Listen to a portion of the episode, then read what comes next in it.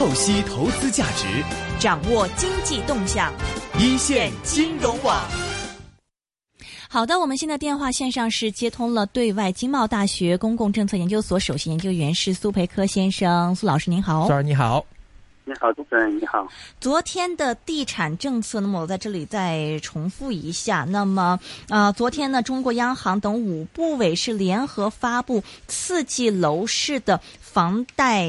新政，那么是降低二套房首付至四成，同时呢是降低了公积金贷款首付成数以及二套房的交易营业税。嗯，首先这个您有预期到吗？对这个政策是怎么样的一个解读呢？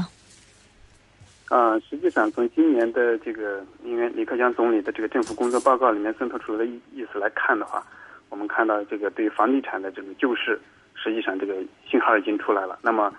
呃，通过这一次的话，就说是这个密集性的，你看，比如说三月二十七号，国土部包括这个住建部的这个发布了优化土地的这种供应、稳定房地产市场的这样一个通知的话，我们看这个。紧接着又开始这个央行下调这个二套房的这种首付首付比例，嗯，包括这个财政部调整的二二手房的这个税收政策，我们看到是无非还是这么几个方面，就是以往的这种 从需求管理的角度来看，那么就是，呃，通过这个调整调就是放松银根，嗯，放松地根，然后对于二套房的这种二手房的这种税收的话，从五年下交这个五年调整到两年的这个期限，两年以上的就是税。那么我们看的话，实际上。这个目的的话，就是一个刺激房地产市场的这种活跃交易，然后另外的话，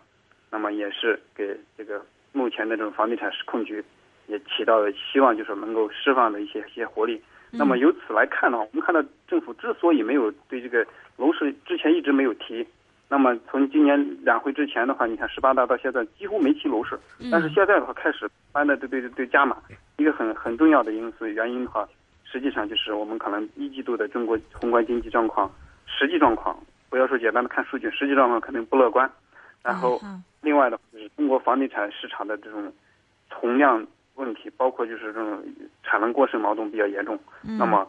稳增长放在了这个现在放在了首位。那么这个可能是最关键的一些因素，房地产市场的一些调整。嗯。但是我们看到也不是盲目的，就是无非银根的放松，那么也是针对真正有需求的人，是吧？那么你可以首付的放到放到以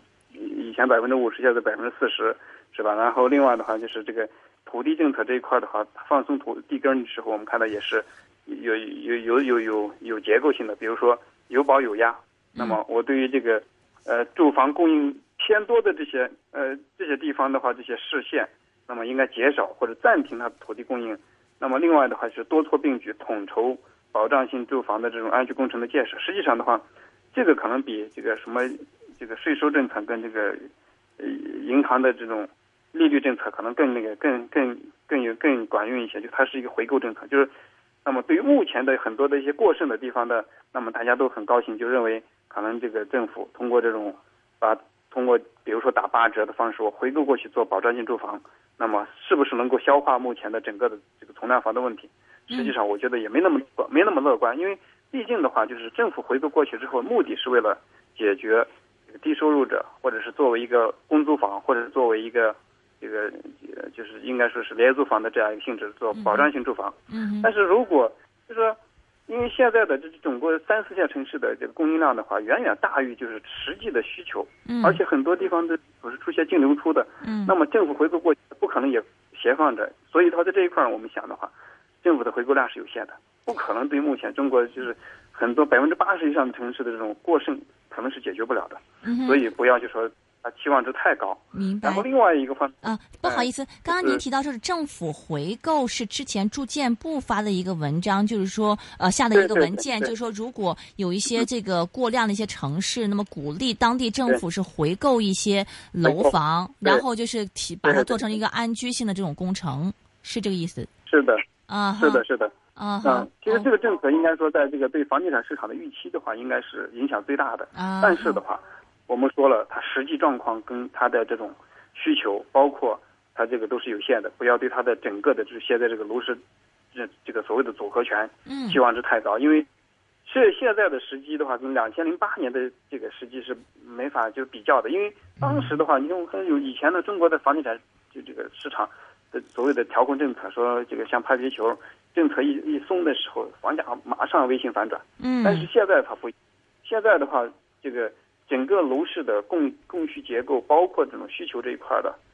都是有一个很大的一个这个这个这个环境发生了改变。那么现在再指望它这个房价去大幅飙升的话，可能性很难很很难。当然，我我们觉得这个可能这些刺激政策，包括高层的这些意愿的话，会让中国的房地产市场会出现一个分化。那么，比如说，可能在这个下半年，嗯，那么一线城市啊，一线的主要的城市，人口出现净流入的这些城市的话，嗯，可能房价可能会有有有有所反弹。嗯，但是的话，一些这个它的持续周期到底有多长？那么这个就需要看，一个是中国的宏观经济，包括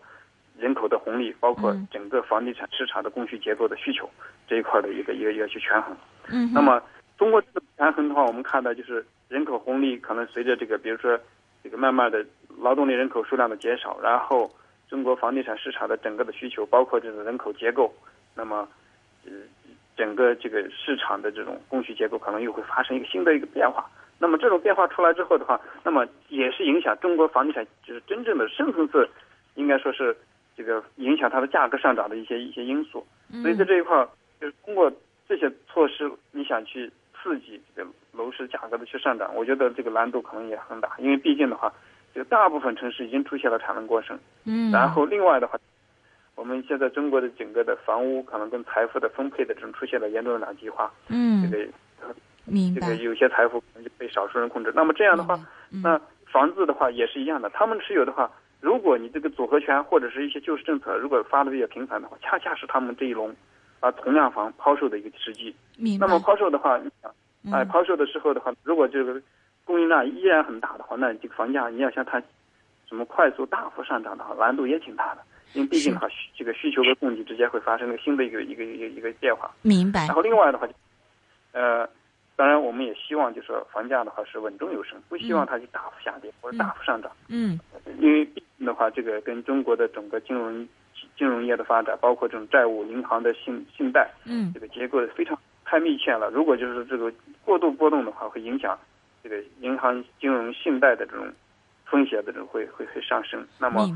那么。哎、需要它有一定的稳定性，这个是从宏观角角度来考虑。您觉得这个这，嗯嗯，您觉得这个不好意思啊，这个政策能让就是能稳住房价吗？因为我们在过去的一直这个数据看到，这个房价虽然也没有跌得很厉害，但不停的这个交易量不行，嗯然后这个房价也在阴跌。是那么现在的确有一点危险。您觉得现在这不停的这样放松，但是大家都对这个政策解读啊，你现在就骗我们就去买房子 这样的一个解读的话，能不能就是让这个房价平稳下来？我我再跟进一个消息啊，今天这个万科方面也有出一个这个业绩会啊，嗯这个上面的总裁就说了，任何政策都不能改变地产行业从黄金时代进入白银时代这样一个趋势。是是，您觉得 这嗯，嗯是这个话说的非常的好。是就是确实这个大的趋势来了之后，或者是大的这个形态发生改变之后，你指望你短期的各种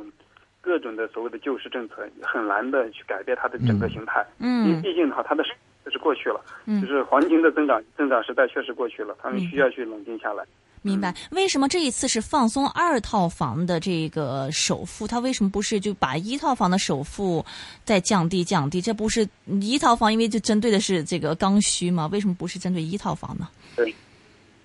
他是这样子，他这个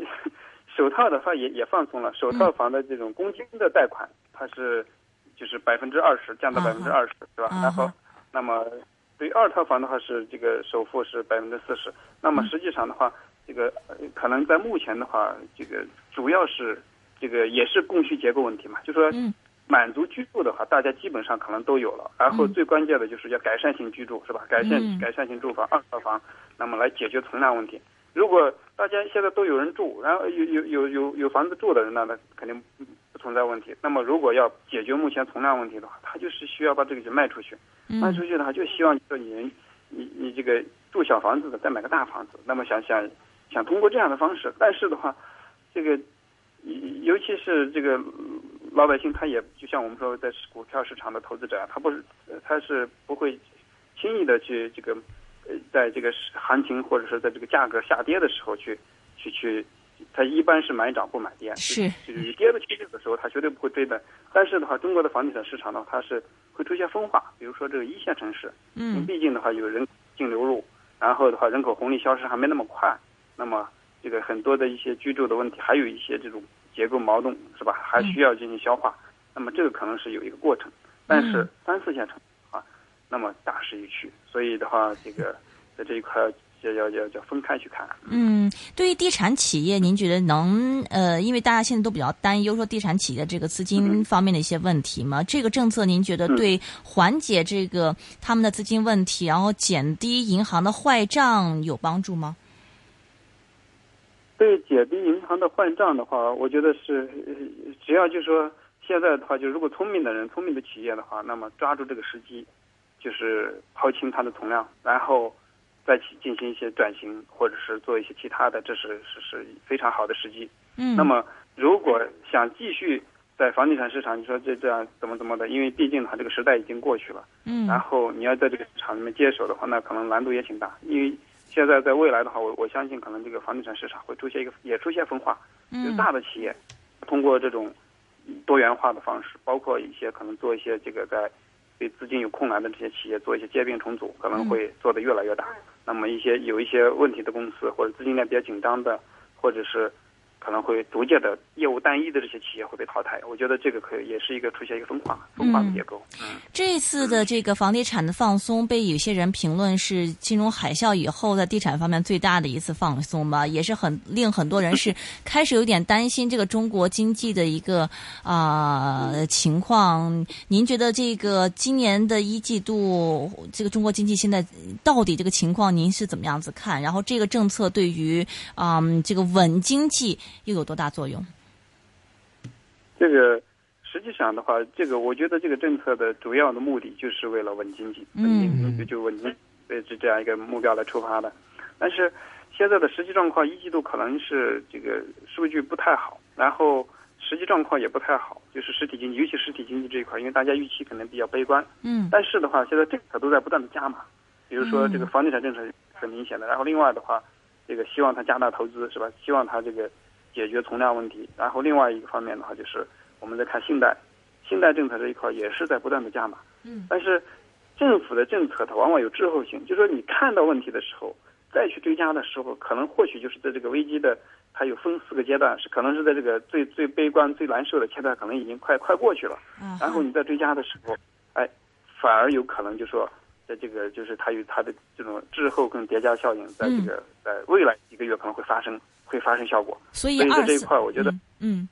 你讲。哎，所以在这一块，我我觉得应该是也不要太过着急，就毕竟的话，就是中国经济结构转型升级，嗯哎，容忍一定的这种类似于这种低增长，包括有一些这种企业公司倒闭破产，那是正常的。嗯哼就说如果不这样的话，转型的话，就是这个可能以往的这种粗放式的模式是难以难以发生根本性的改变。嗯 OK，所以您觉得说这一次，因为现在政策不断的加码，可能未来第一季度会难看一点，但可能可能再往后三四季度会稍微好一点。嗯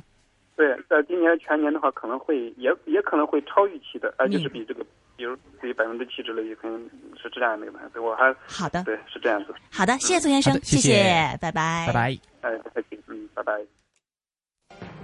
透析投资价值，